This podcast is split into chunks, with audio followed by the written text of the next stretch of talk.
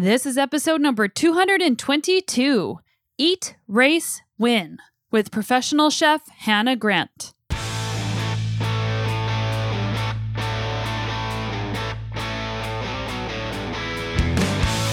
Welcome to the Sonya Looney Show. This is a podcast about how to live a high performance life, spanning the categories of mindset, plant based nutrition, and inspiring stories to help you be better every day. For us, it was very much about the variation and trying to just avoid all the refined foods. Not so much thinking that I was a doctor in the kitchen, but it was the belief that if you make things from scratch and you make food from real ingredients and don't buy canned stuff and canned dressings, but you know what's in things, then you will feel better, you will recover faster, and um, basically you will just perform better. I just want to take a second to say thank you so much for being here, you guys. It means the world to me that you're part of my community and that you are tuning into the podcast. It's super fun to do, and I love, love hearing from you. So, thank you to everyone who has left reviews on Apple Podcasts, and thank you to everyone who is sharing the show with their friends on social media.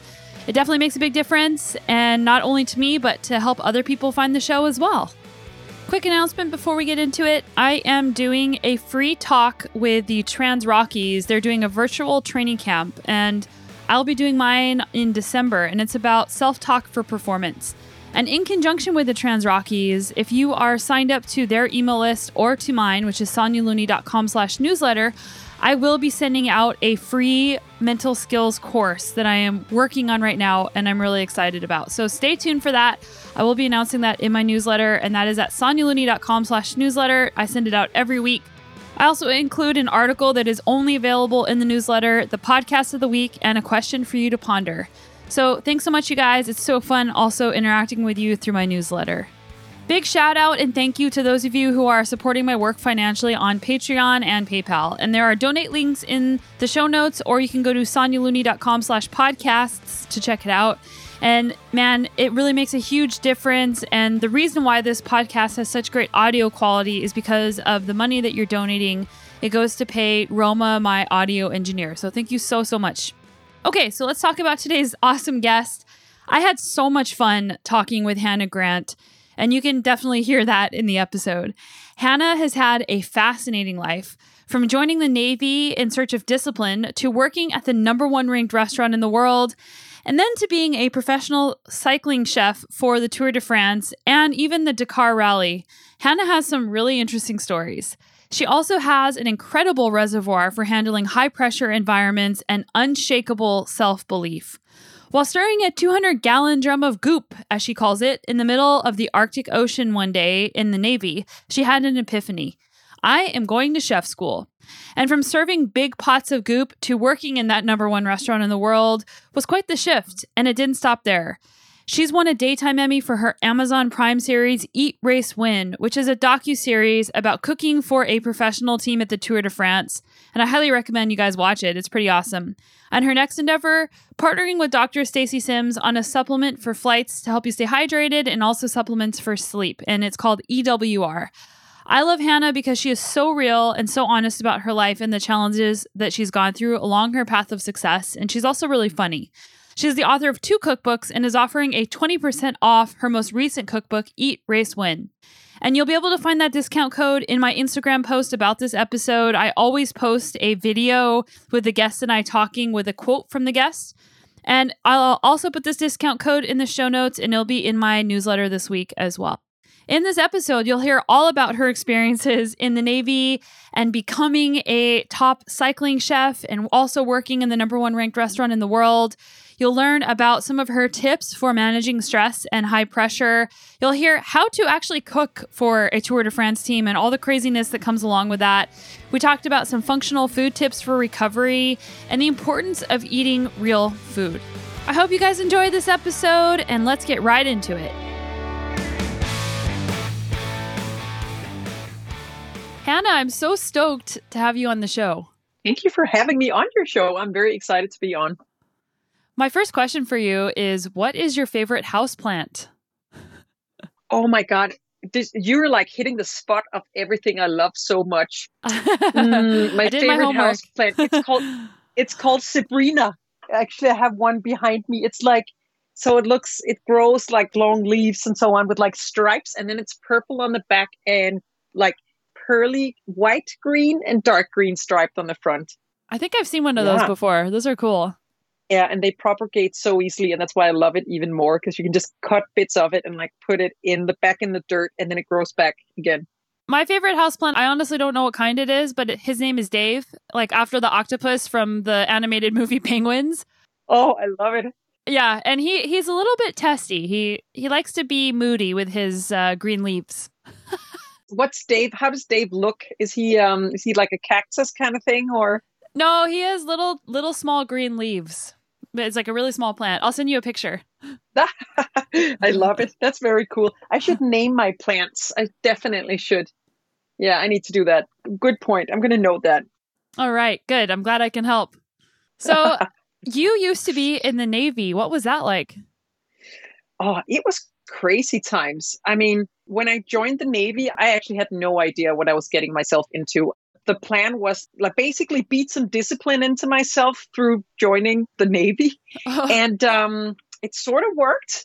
You know, at least when I finished up my time in the Navy, in the Royal Danish Navy, I had uh, gone through the process of accepting that sometimes you just have to do shit that, sorry, things that you don't want to do because someone else tells you.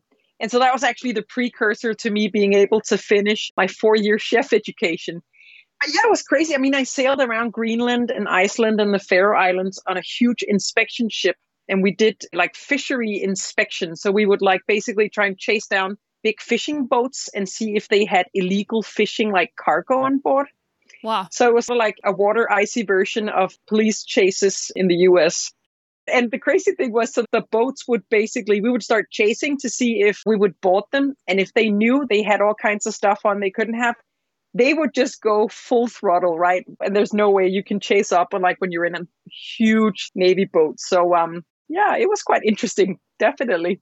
That does sound really like an Learning interesting life. yeah.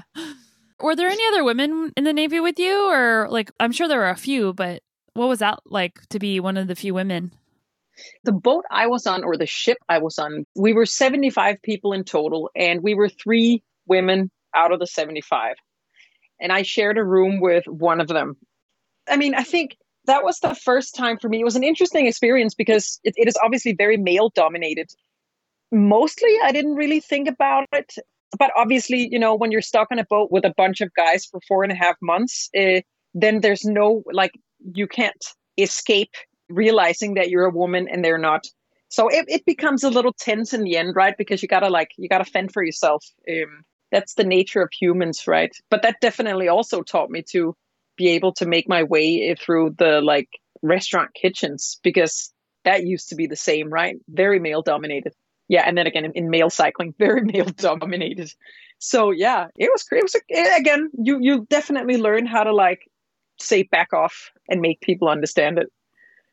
Yeah, and did that give you a certain level of confidence in yourself moving forward? As you mentioned, you went into other male dominated areas and having the experience you had, did it make it easier? Yeah, it absolutely did. I think in the Navy, you the thing was like I had to toughen up and be like the guys in order to follow the flow. And definitely, I mean, for sure, had I not joined the Navy, I would never have graduated as a chef. Never, ever, ever.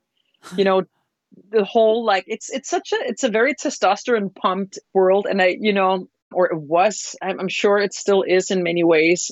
You know you got to show that you're tough enough to make it.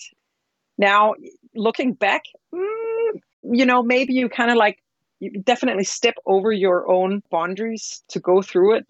So in some ways i would never have ended up where i am today had i not gone through it but looking back, maybe, you know, I think I was very rough on myself and pushed myself through a lot of things that maybe was not so good.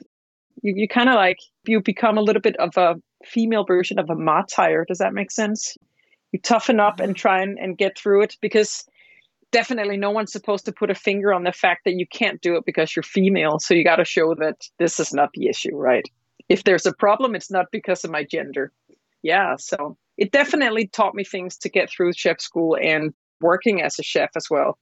So when I started in cycling, it didn't feel weird. I didn't feel outside because for so many years, I mean, for over a decade, I had worked only amongst guys. So I didn't notice it. You know, I didn't know. I was. I didn't feel different until someone pointed it out. They were like, "Hmm, you're women in this world. Like, you're not going to last for a long time." And I'm like, "Wait, what?" Uh, not that I doubt that I'm a woman, but you know, I'm like, wait, is is this a problem? Like, is my gender a problem for my cooking skills? You know. Yeah. So yeah, it's been such a weird thing. It's I never thought about it so much until someone male pointed it out to me. That that was a weird thing. Yeah, I had a similar experience. Like I wasn't in the Navy, but I was always in male dominated fields. Like I did my master's in engineering and I was like one of three women in the whole program. And I just never noticed that there, I mean, I just didn't really notice how much that there was not other women around and that maybe I'm at a disadvantage because I'm at a female or being treated differently. And then once that started getting pointed out to me, I don't know if ignorance was bliss with that or not.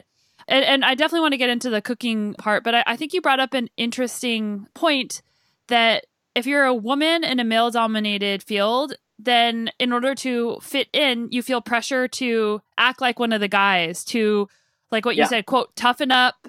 And I know lots of yeah. women in cycling experience this as well. Like, how do you dress? How do you talk? How do you like, and it makes it really confusing as to what it means to be a woman or like what it means to be. And, and even now, like, and I think this is good, but like, what does it mean to be masculine? What does it mean to be feminine? And everybody has yeah. both of those qualities.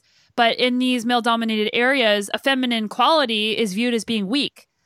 So yeah, I don't really have any like for people listening, I don't have advice or anything like that. I, I just it's just an observation that I've had that it's just like thinking about what you do and, and how are you showing up and how are you are you trying to make yourself be more like a man and yeah. having these discussions with other women. I, I just think it's a, an interesting topic.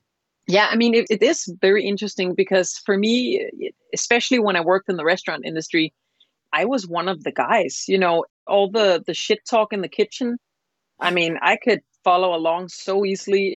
It's a strange thing because that was sort of like, you know, typically before they got to know you, they would try to see if they could push you out of it and make you nervous or blush. And I sort of like I see everything as a game, right, or a competition. So I'm like, no, I'm going to make you blush, right? I'm going to make you feel embarrassed now because you if you start it, I'll definitely win this one. So that became sort of a thing of like being able to be so fast at coming with the quick line back.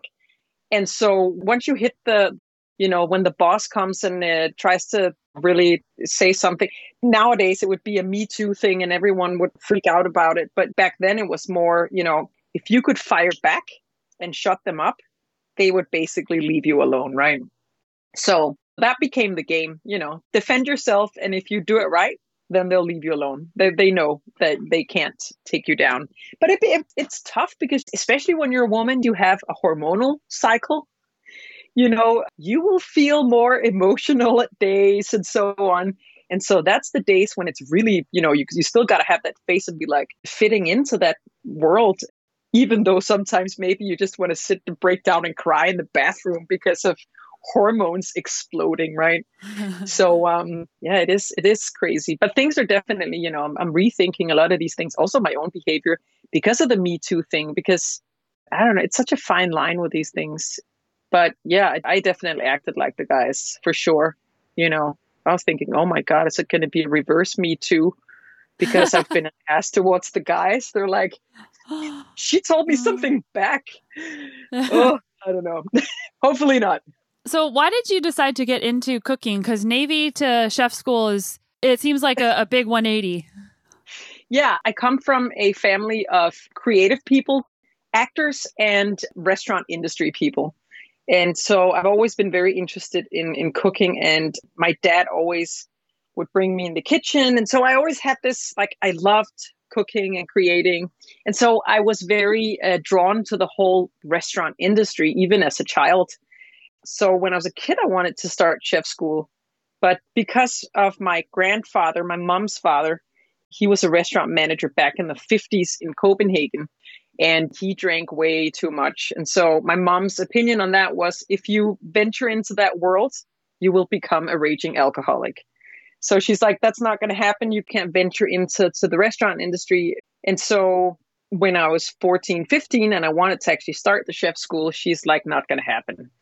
So she made me go to high school and I hated it so much. And that turned out to me dropping out because I'm much more hand off on kind of person. So that was sort of like a weird slippery slope of trying to do something that I didn't want to do and then dropping out and then getting a job and then trying to pick myself up again after that. And that was the Navy that was picking myself up. And then in the Navy, I actually met a guy who's now a very good friend of mine who had just graduated as a chef. And I was down in the galley with him and I'm like, wait a minute, you know, and stirring in the unsexy, like 200 gallons of goop. I'm like, this is what I want to do in my life, right? um, trying to season things with shovels of salt. Um, yeah, so for some crazy reason in the middle of the uh, Arctic Ocean, I had the epiphany of, uh, wait, this was actually what I wanted to do. So when I finished the Navy, it was a very clear line. I was just going to go to chef school because that was the plan the entire time. I had just like pushed it out of my mind and it popped back up. So that's the connection for me. Yeah, icy waters and uh, big pots of goop being being seasoned. very sexy start to cooking. and you went from stirring big pots of goop to working in the number one restaurant in the world in a really high pressure environment with Michelin stars and everything on the line. What was that like yeah. working in that restaurant and how did how did you deal with pressure cuz you always see like I don't know what it's like in real life but you see the Netflix documentaries over like these chefs who are like, you know, pinning it and their entire life is on the line. Like what what was it like for you? Well, I mean, when you decide to become a chef and you make it through the training and the first four years, then you've basically you I want to say almost like a, a sect because you give up on family life and friends outside of the restaurant industry and your family becomes the restaurant that you work at. So all of a sudden it's the bubble. And that means you hang out with your friends when you work because these are the only ones you see and then you just basically live inside that restaurant. Your life is all about getting up early, going to work, doing the long hours, going back home, getting the sleep you can get, and then back to work, and then not being in the shit. Sorry, pardon my French, but that's the word, right? Making sure that you have prepped and you're ready and everything's on top. And so as you do that, days and days and years and years, you know, obviously you are just in constant lack of sleep and so many like you have these breakdowns between the chefs it's not so much breaking down crying because most of these people won't make it to that point of the restaurants but it's more like um, frustrations and anger and you know people attacking each other.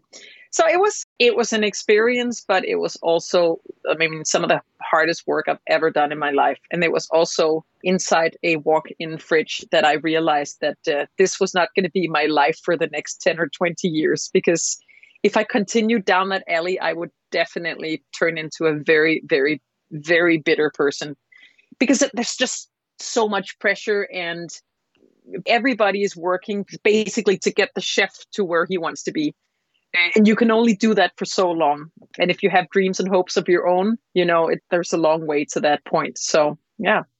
So at a certain point of uh, walking into a fridge uh, finding the, the, the walk-in fridge in a complete disaster after having tidied it up for the 10th time i had my mental breakdown and i thought i cannot do this anymore i'm done with this i can't do it i can't, I can't tidy this fridge up again yeah so that was sort of like my uh, my kick to like okay i gotta get out of this breakdown in the fridge.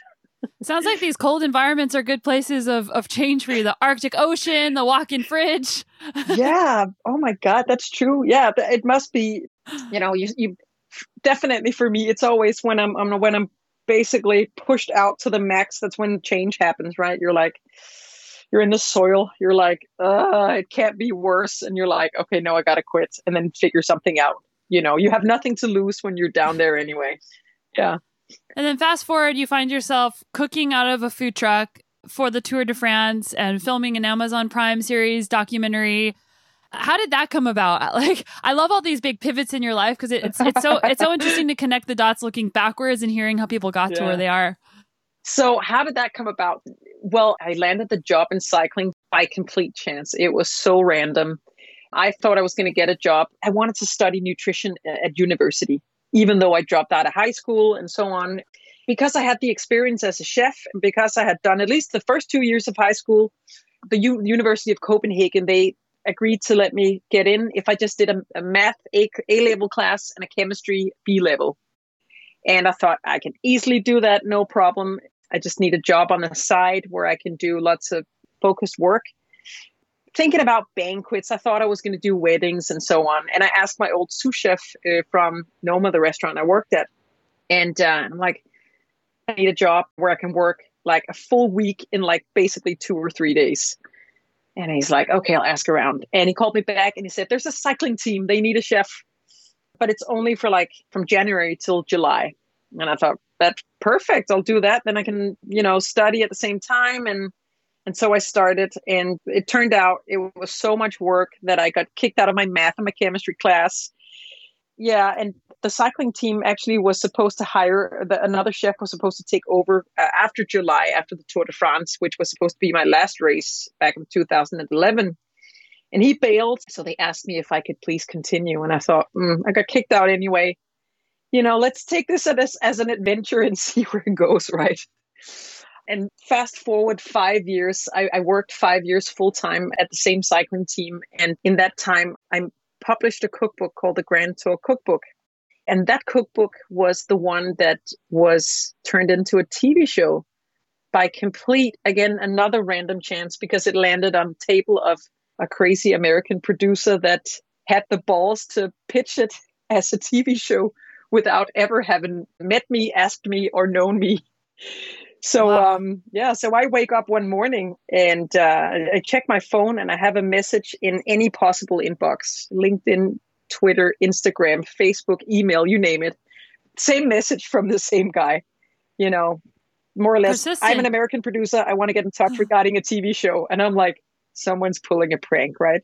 Yeah, this, this doesn't happen. yeah, exactly. I was just like, was I drunk last night? Like, what happened? Right. and then I'm writing back. I'm like, yeah, this all sounds very interesting, but you got to tell me more. He didn't tell me anything more. So we got on a Skype call and he told me the story. He had gotten a book from one of his friends and he wasn't interested in cookbooks. So he threw it on his kitchen table and his wife picked it up. And she was like, hey, this would make a great TV show. And he's like, yeah, yeah, whatever. And he has a meeting at Amazon Studios to pitch a few shows. And he pitches his ideas that he had worked on for years. And they're like, no, no, no, no. And out of desperation, he's just like, but there's this woman who works at a cycling team and so and so on. And God knows what happens. They're like, that's amazing. That's a great idea. You know, if you can make it happen, we'll buy the show from you. And then fast forward, I get the email and I'm like, this is insane. And I thought, like anything else in my life, let's try it. You know, what's the worst thing that can happen is that it doesn't happen, right? And so I um I ventured into that crazy, crazy ride. And um yeah, we started in 16. And I, as I told him, I said, it's going to be a little tricky because the cycling team that I used to work at doesn't exist anymore. So we have to recreate what I used to work in with a new team. And if anyone listening has ever been at a sports team, when you when you're at a team, you know each other pretty well. And when you've been at a team for five years, you know the people on the team very well. And it takes a long time to connect with people in that way. So to just plug and play with a different team that was a very interesting experience. Yeah. But that was the show. We did that Eat Race Win on Amazon Prime. Yes, filmed it in 17 and uh, at the Tour de France, and it was released uh, in 18 and won an Emmy. So we did something quite remarkable with that show. I'm pretty amazed when I look at it. That's awesome. Congratulations. And it really Thank sounds you. like your curiosity and your willingness to try new things has taken you so many interesting places in life. And man, like it's scary to just try new things and and say, well, what's the worst that could happen? Because I think fear of failure or fear of the unknown of taking a new path is what holds people back. And because you are doing all these things, like your life has just taken this amazing route and you've learned all these great things. You've won an Emmy. Like that's pretty amazing. For a, a high school dropout and a chef graduate, yes, that was definitely not not in the books. I don't think anyone had imagined that yeah, I mean, it was crazy times, and and um, I think I mean I just keep on doing those things because actually, so when I got back from the Tour de France when we filmed in seventeen, I uh, I divorced a month later. which was also a crazy crash, right? Trying to do the post production after that show and all that stuff. And you just, you know, your life is turned upside down craziness trying to get things put together. And then all of a sudden, you know, when you divorce, you know, you split your income uh, or your income is halved. And, you know, I was sitting in an apartment, had to pay all the bills myself. And I was actually, I was in the shit in so many ways. And people were like, you have this show, you have these two books, it's going so well. And I'm just like, you know, in the most miserable time in my life. And I'm like, what the freak is happening here? And, you know, again, I don't know what happens. Some crazy little spark inside my brain goes, how about you launch a new company with, you know, hydration products with your business partner, Dr. Stacy Sims? And I'm like, so when the show launched in 18 and my book Eat Race Win also launched when I was still struggling and so broken, it was so weird because to the outside it looked like things were going well. And I was just really scrambling. Again, I thought, okay, all the attention that's coming from the show coming out and the book coming out, let's see if I can like lift that to something else. So yeah, that was again another one. So that's what I'm working on now, which is uh, ERW, the abbreviation of Eat Race Win. That's mm-hmm. my company with Dr. Stacy Sims, and we are launching like hydration brand for everyday use and for athletes. Yeah, sleep products here in uh, November. It's going to be very exciting. Yeah, awesome. So that's the next crazy step. Yeah, the amazing life story. I love it. So let's talk about I know people are dying to hear about like what it's like to work at the Tour de France and work for a team and like everything involved with like the dietary limitations of all the different riders and teaching people how to eat healthy. Like, okay, so I'm getting carried away because I'm excited. So I guess let's let, let's start with how do you plan the food for the Tour de France team? Is it a daily meal plan that you do? Or is it per week? And then how do you like accommodate the caloric needs and, and nutritional needs of the riders? So this was sort of like a puzzle to kind of like figure out how to do that because the first tour de france or actually the first giro that i did which was the first grand tour i had uh, planned a whole month of meals every day everything you know read up on the stages and everything was completely put into stone what i was going to do. And then i i came down and i realized that all the plans i made i could just basically bin them because i couldn't get any of the ingredients that i had planned for so I had to kind of like rethink my planning, which was more in terms of what are the macros, you know, that we need to do. So we go with we need carbs, we need protein, we need fat, we need both slow release carbs, uh, fast release, and then some low carb options. So all of a sudden, I broke it down to a puzzle of like, what do we need? And then when I got to the area, what can I get? And so that was the super duper exciting thing for me as a chef because that meant that wherever I traveled around in Europe, it became kind of like a candy land of ingredients for a chef because you know then you hit an area where they're known for the most amazing chickens and red onions and like special little pepper fruits.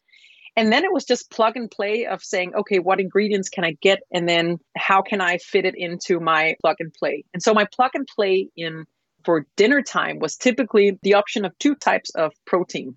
So chicken would be the protein that everybody could agree on because I would have eight or nine riders and they would all be from different parts of the world, have different likings, you know, different dietary preferences. And so it was, it was impossible to just serve one dish and make everybody happy, right? I also figured that out. So the chicken was sort of like the animal that everybody could agree on. This is like, okay, we can all eat that. I'm like, okay, safe zone, perfect. So I would always do a chicken dish and then I would do an alternative. So like fish or lamb or a vegetarian dish, something egg or something like that. So that if they felt more adventurous, they could go into the other version of the protein. Or if they felt, you know, conservative food wise, they could go to the well knowns with the chicken and so on. Then I would roast up different types of veggies I mean, basically do like hot and cold servings of veg. And then, of course, depending on stages and how far into the, the grand tours we were, we'd have to tone up and down the, the different types of, I mean, towards the end of a grand tour, you there's no need for raw veggies. You know, the diet, it's super hard to digest. No one wants to eat it. It has to be more comforting. yeah, so like the plug and play of that. And then, of course, two types, sometimes three types of like starchy carbs, always pasta, because we typically had Italian riders on and they are born and bred on pasta. And if they don't get it, they cannot, they can seriously not survive. I am, you know, but always gluten free options. So polenta, quinoa, potatoes. Like I made such an effort to make the gluten free options a lot more appealing than just the pasta because we wanted to try and go away from all the, the gluten, like uh, gluten starches, because we saw a lot of the riders above the age of 25, their metabolism changing, you know, all of a sudden packing on a little belly weight that they couldn't shed. And it was not so much about the calories it was more about how they basically reacted to the types of foods that they ate. So we would try uh, basically i would try and make it more interesting to choose the non-pasta version um, and uh, luckily on a lot of the races i basically didn't have to do the pasta because everyone just loved all the other things because it was so tasty and interesting and and had a good variation because that was definitely the key. And then yes the caloric needs. Oh my lord.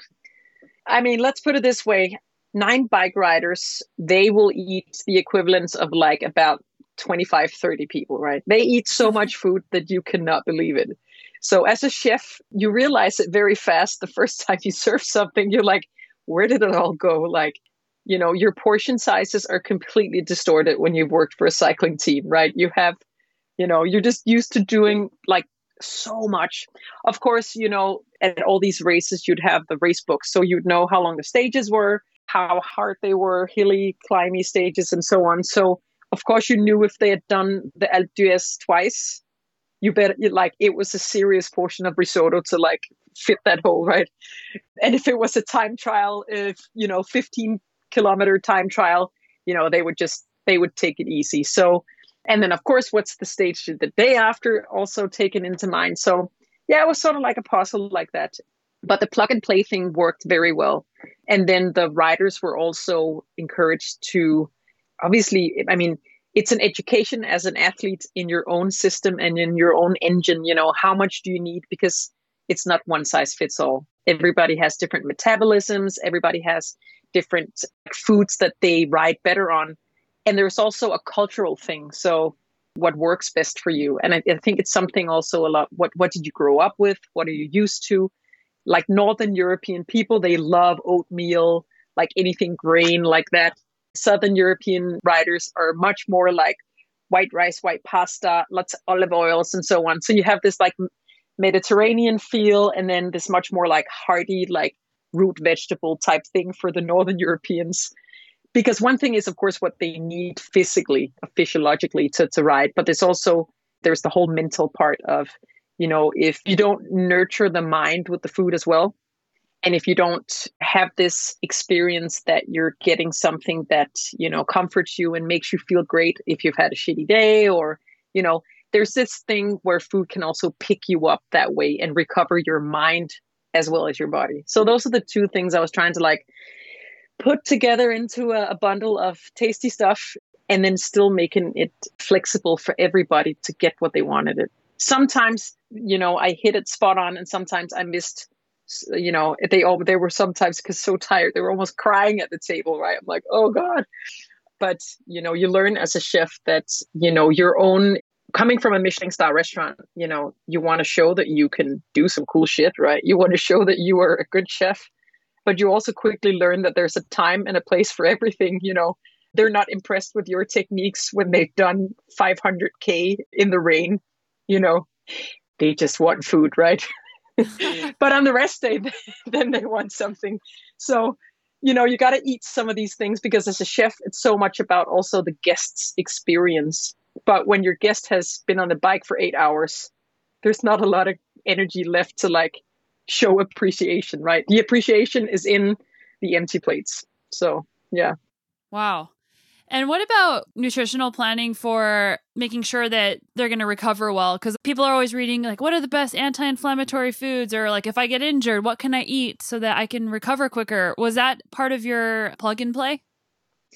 Yeah, we, we definitely worked a lot with like functional foods and looking at what ingredients cause more inflammation, what cause, like what helps remove it, or I mean, basically throw it down or like minimize it.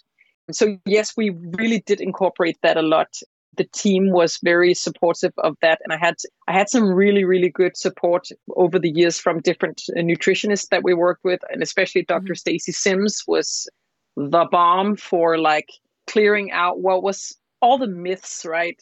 Because a lot of writers, they had a lot of things that they had been told or read in books or magazines what would work for them at certain points. And it's difficult to stand in front of like a super celebrity pro writer that is determined that a certain thing will cure his sore legs, where you know it's sort of like pseudoscience and it's probably not going to help. So it, it helped a lot to have the support of Dr. Stacy Sims to say, this is bullshit. This works, right? Go with this, go with that. And this is what you tell them. And, um, but we did work with it, yes. So lots of like ginger and garlic things. We, we did ginger juice. It was crazy. I would juice fresh ginger in like gallons basically. And, uh, so in the, in the early season, when it was super cold in the Giro, we had a Giro, it was snowing. One of the stages got canceled. It was a horrendous Giro. It was so cold. Oh my God. And the riders were freezing and getting cold, and it was awful. And uh, Polish rider Rafa Majka asked for um, a bidon with ginger juice in it. If anyone has ever tried drinking pure ginger juice, it is intense. It is like the little ginger shots you can get at juice bars are typically diluted with apple juice, right? He wanted it like straight up. So in one race, the race director drove with, up to him and handed him the bidon bottle with the ginger juice in it. And he would like take a big sip of it and it basically just burns inside your body, right? But like it's, you know, you definitely get a warming sensation. And I think for him, it was two things. There's the one thing is, of course, it will definitely like beat bacteria that's in your system when you drink it like that. But also, there's a um, you know, it's the willpower, the mental power. You know, the mind can move move mountains, right? So for him, that was sort of like the the juice that made it for him to like mentally say, it's the spinach from Popeye, right? Now mm-hmm. I can do it. And one thing I've learned is don't ever underestimate that in, in pro sports because if you believe in something that works, a lot of the times it definitely does something to the willpower of being able to do something. Yeah. So, what are some of these functional foods? Because I'm sure people listening are like, well, maybe I can start eating some of these. Like, I don't know if people want to drink straight ginger juice, but you, you, you mentioned ginger, garlic. Can you give a couple examples and say why they're yeah. useful? Yeah. So, of course, as you mentioned, like the anti inflammatory agents in ginger is amazing because when you are as an athlete when you're training racing working your muscles and your system all the time you're you're basically just like in your joints you know you you tend to you put a lot of pressure on them for a long time and you don't always get the time to recover very fast and if you don't do anything you can to kind of like get any like minor inflammations down this can go really, really wrong in the end. So, yeah, so basically incorporating all these things into the foods as well as like blueberries, any type of like dark greens, lots of veggies. Yeah, I mean it's it's just beetroots. We were really big on beetroots at that time because of the um, oxygen uptake. It was a sort of like a fun story because they found out that if you were drinking beetroot juice, scientific research had said that you could actually then get a bigger oxygen uptake. They did find out that there was not in organic beets because they weren't fed with like nitrate, which is what was giving this uh, effect. It was sort of like weird because we were going very much with the, the organic stuff. So, you know, you, you go through all these things as well, but definitely beets uh, has many other upsides to it. I mean, I think for us, it was very much about the variation and trying to just avoid all the refined foods. Not so much thinking that I was a doctor in the kitchen, but it was the belief that if you make things from scratch and you make food from real ingredients and don't buy canned stuff and canned dressings, but you know what's in things, then you will feel better, you will recover faster, and um, basically you will just perform better yeah, so I mean, it wasn't like there was a schedule for like this much of these ingredients, but just a variation of wholesome natural ingredients and making everything from scratch. That was the key to it because if it becomes too complex in terms of like schematics, one thing is what they get at the race, but if they don't do it at home, it's sort of like, you know, it, it, it needs to be something that's doable or, or possible to do for the entire time, basically. So eating varied and, and incorporating more veggies and you know, just having a healthy, varied diet and avoiding all these like quick fixes, which a lot of the riders w- would do because when you live alone in Italy and so on, the instant risotto cup something or a baguette or something is just the easiest, fastest thing, but it's just not the best thing for you, right? So, um, so we would really try and encourage them to choose the the, the better things, also off race. Um, yeah, tough task, but uh, the ones that were married definitely did uh, a lot better because they got help from uh, the family at home to like shop the things and so on. But um, yeah, I think they were good at um, trying to incorporate the different things.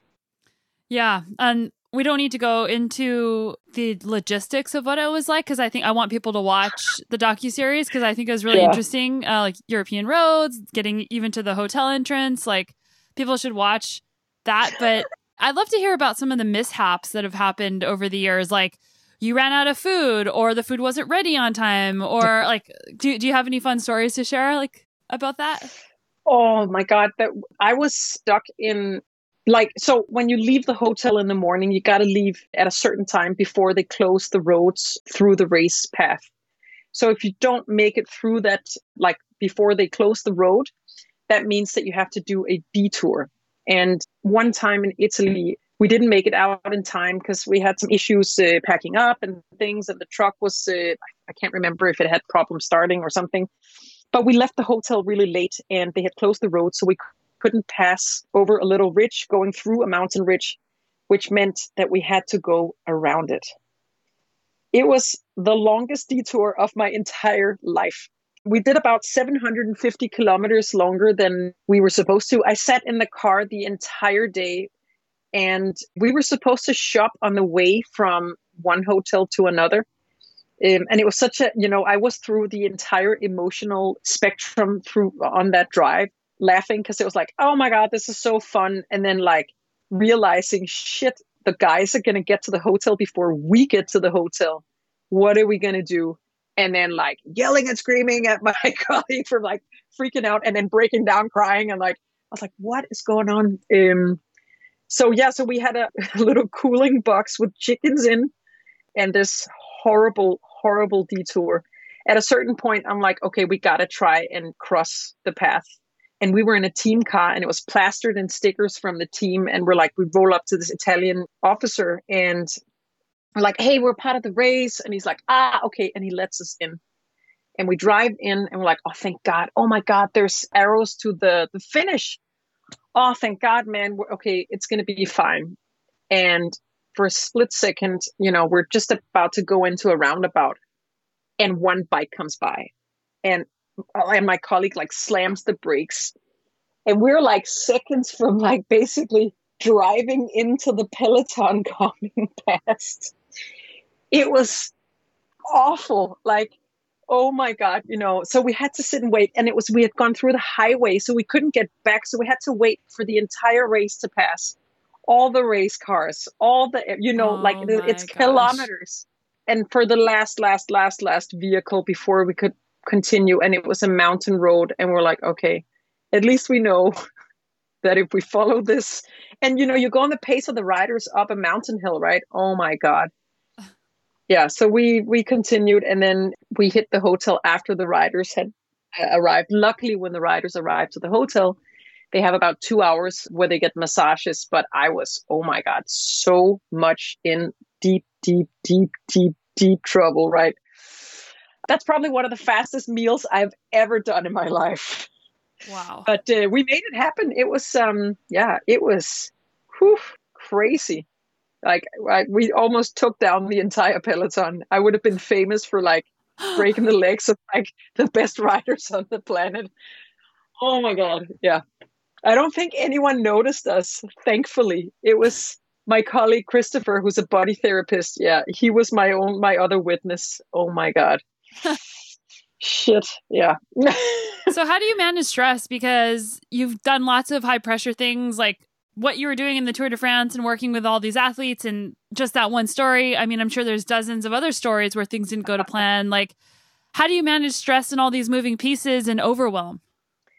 You find your your good friends at the team and then you uh, allow yourself to break down in the middle of it sometimes inside your hotel room. I mean, you are on the road for a month and um, not sleeping. It's you're not sleeping. You know, you get up as the first one, and I go to bed as the last one, and then you drive kilometers and you you know you gotta it's logistics it's managing people it's cooking it's being creative it's there's there's so many things you have to do and it's at a certain point you can't take it anymore and it happens to everyone on a grand tour. At a certain point, you just break down. Whether it's the mechanic that just has like a, a conniption fit on the ground and like starts screaming and yelling, or, you know, everybody just breaks down at a certain point. But then the more, so I did 16 grand tours. Whoa. So five years in a row, I did th- the three grand tours every year as the only staff member on my team that did all of those. And um, it was it's a learning experience right because then you learn like our uh, boss Bjarne Riis would always say remember don't go full throttle from the beginning. It's not a sprint right? And that's for everybody in the race. Because if you're full throttle the first 5 days of the race the last 22 days are the longest 22 days of your life.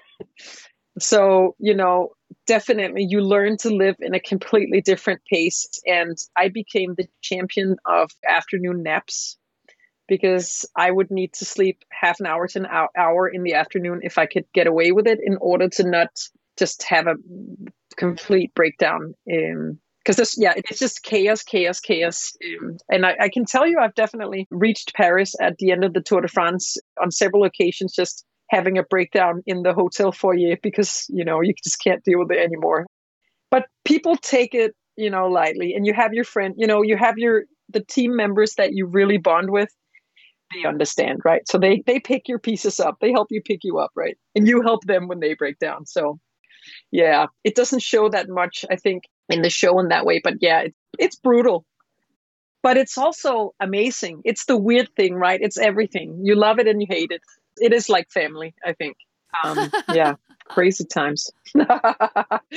You, know, you can't escape it. That's for sure. Once you get on the train, it's just going right and you got it. you got to get you can only get off at the end yeah thanks for sharing th- that honest account of what it's actually like because well like you said back whenever your books came out and you're getting divorced and all this stuff it's like it everything always looks very glamorous on the outside especially when people yeah. are successful and many people don't share what it's actually like behind closed doors and that yeah sometimes you break down and it's normal to feel all those things it's interesting. I just I had a phone call from my apprentice that uh, I worked with at the cycling team, and he was down at the Giro here during COVID nineteen, and um, he gave me an update. And you know, when it's been a while since I was down there, and second he told me about the the you know the hotel manager with his uh, COVID nineteen face mask that he just blew his nose in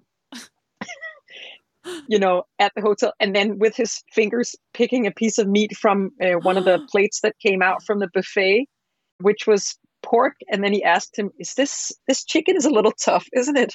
Oh my gosh! chewy. And I was like, "Oh, that's right. That's how it's like, right? It is. yeah, it's." And then there's another aspect to it is you're the only chef in that universe and no one on the team understands what it takes to put a meal together. So they're like can you not just be ready in three seconds? And you're like no you know the timing of things. So it's definitely uh, not very glamorous and it's not luxury hotels. But wow it's there's a lot of stories you can tell afterwards that's there's for lo- sure. there's a lot of life in those years. For sure yeah. It's uh, you know i would never never never not have done it. I mean, I'm so happy that that's a part of my life. It's become such a big part of my DNA now, you know. So I'm, um, yeah, in, in so many ways, as hard and brutal as it has been, as amazing and fantastic has it been, and the experiences and the network and the things that it has uh, brought along. So, yeah, I well, love it. well, I, I feel like we could talk for like hours about all of this stuff, and I'm sad that we have to end it. But where can people find more about you? Because it sounds like you have a lot on the go. So they can go to my website, hannahgrant.com, and they can find some recipes. And my books are on sale uh, there. I also have made a discount code for your listeners. All right. The Looney podcast. They get 20% off Eat Race Win. And they can go to Instagram on Daily Stews and follow everything I do. I'm launching a membership group where we're going to do meal plans and more in depth recipes and uh, a whole food universe for athletes and active people. And uh, yeah, we're, we're opening up a waiting list for that. So um, cool. you should check that out as well. Yeah, it's going to be cool. Amazing. Well, that will be in the show notes, everyone. So make sure you go there. Thank you. Cool. Awesome. Well, thank you so much. Thank you so much for having me. I hope you guys enjoyed that conversation with Hannah as much as I did. I really enjoyed listening to it again after our conversation, and I love Hannah's way with words. She's awesome. Make sure you check out the Eat Race Win documentary on Amazon Prime. Go to Hannah's website, check out her Instagram, and also pick up her cookbook, Eat Race Win, and also the Grand Tour cookbook. Thanks so much for being here, and I'm with you on this journey of personal growth, adventure, and our mission to be better every day. See you next week.